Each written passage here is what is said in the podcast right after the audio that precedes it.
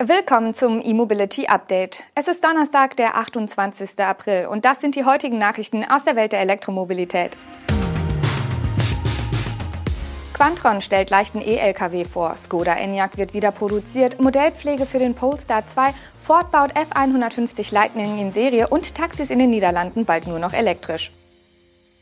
Quantron bringt mit dem Cargo 4EV Light Truck das zweite Fahrzeug im neu gestalteten Design der Marke auf den Markt. Quantron hat zwar als Umrüster von Bestandsfahrzeugen begonnen, entwickelt sich aber mehr und mehr zum Komplettanbieter elektrischer Nutzfahrzeuge.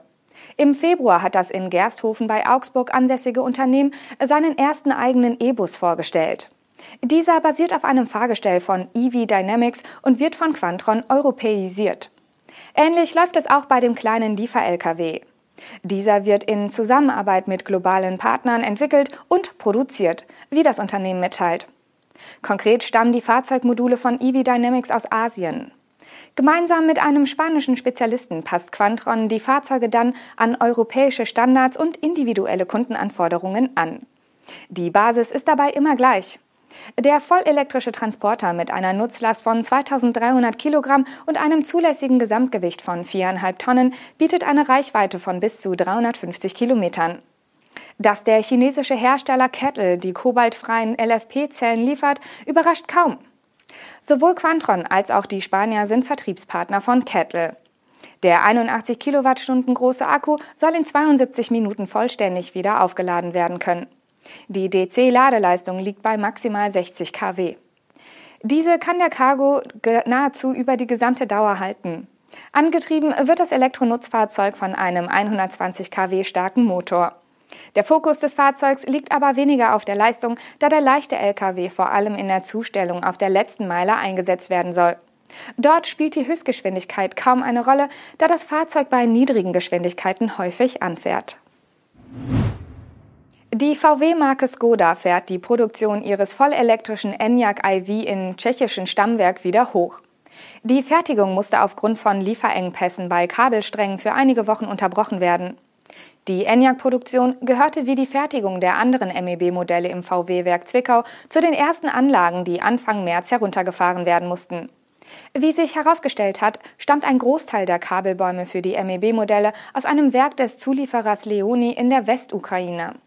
Skoda gibt an, dass die Kapazität über einen Zeitraum von zwei Monaten sukzessive weiter hochgefahren werden soll.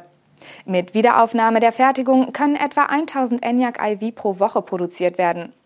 Langfristig soll das Werk bis zu 370 Enyaq iV und Enyaq Coupé iV pro Tag produzieren.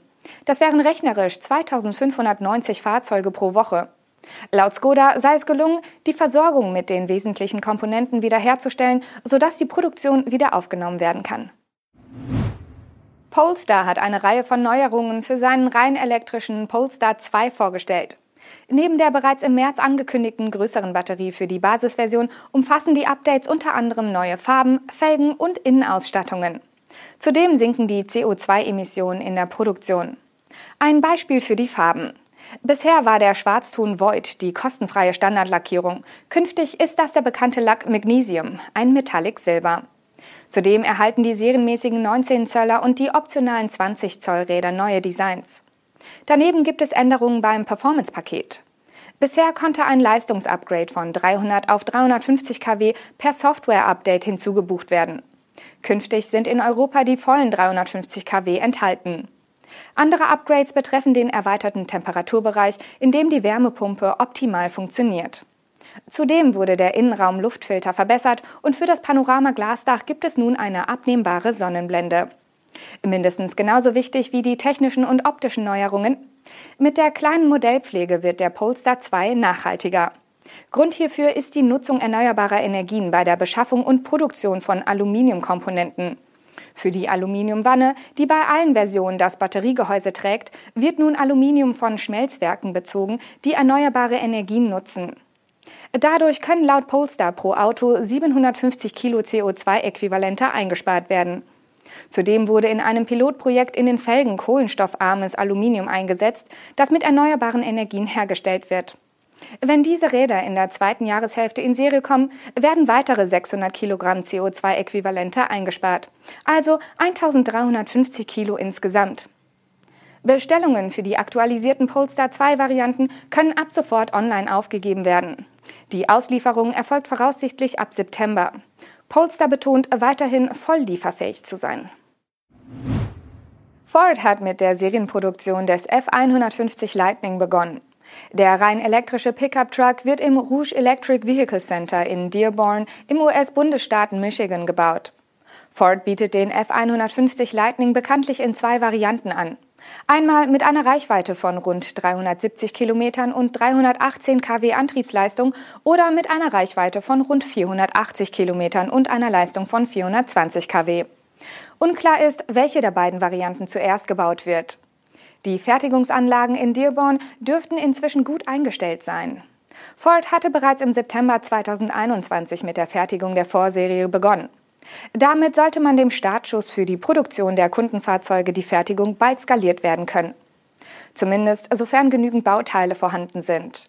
Die Nachfrage nach dem großen E-Pickup ist auf alle Fälle hoch. Ford konnte nach eigenen Angaben bislang rund 200.000 Reservierungen für den F150 Lightning verzeichnen. Da dieser Wert deutlich über den Erwartungen des Konzerns liegt, hatte Ford bereits angekündigt, die Produktion des Stromers im kommenden Jahr auf jährlich 150.000 Stück zu verdoppeln. In den Niederlanden sollen alle neu zugelassenen Taxis und Mietwagen bis 2030 emissionsfrei fahren. In den Großstädten greift diese Maßnahme schon deutlich früher. Dort sollen bereits ab 2025 die neuen Taxis und Mietwagen elektrisch sein. Darauf hat sich die niederländische Regierung nun mit den fünf großen Kommunen Amsterdam, Rotterdam, Den Haag, Eindhoven und Tilburg sowie mehreren Vertretern der Taxi- und Mietwagenbranche verständigt. Dass niederländische Städte ab 2025 eine Null-Emissionszone für Lkw und Lieferwagen einführen dürfen, war bereits bekannt. Kommunen können diese Regelung nun auf Taxis erweitern. 26 Kommunen planen dies in den kommenden Jahren. Die Investitionen in neue Fahrzeuge müssen die Unternehmen jedoch selbst tragen, eine Förderung gibt es nicht.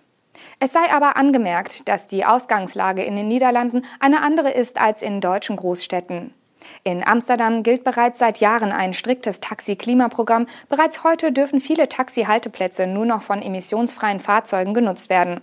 Auch der Flughafen Amsterdam-Schiphol ist längst auf E-Taxis umgestiegen.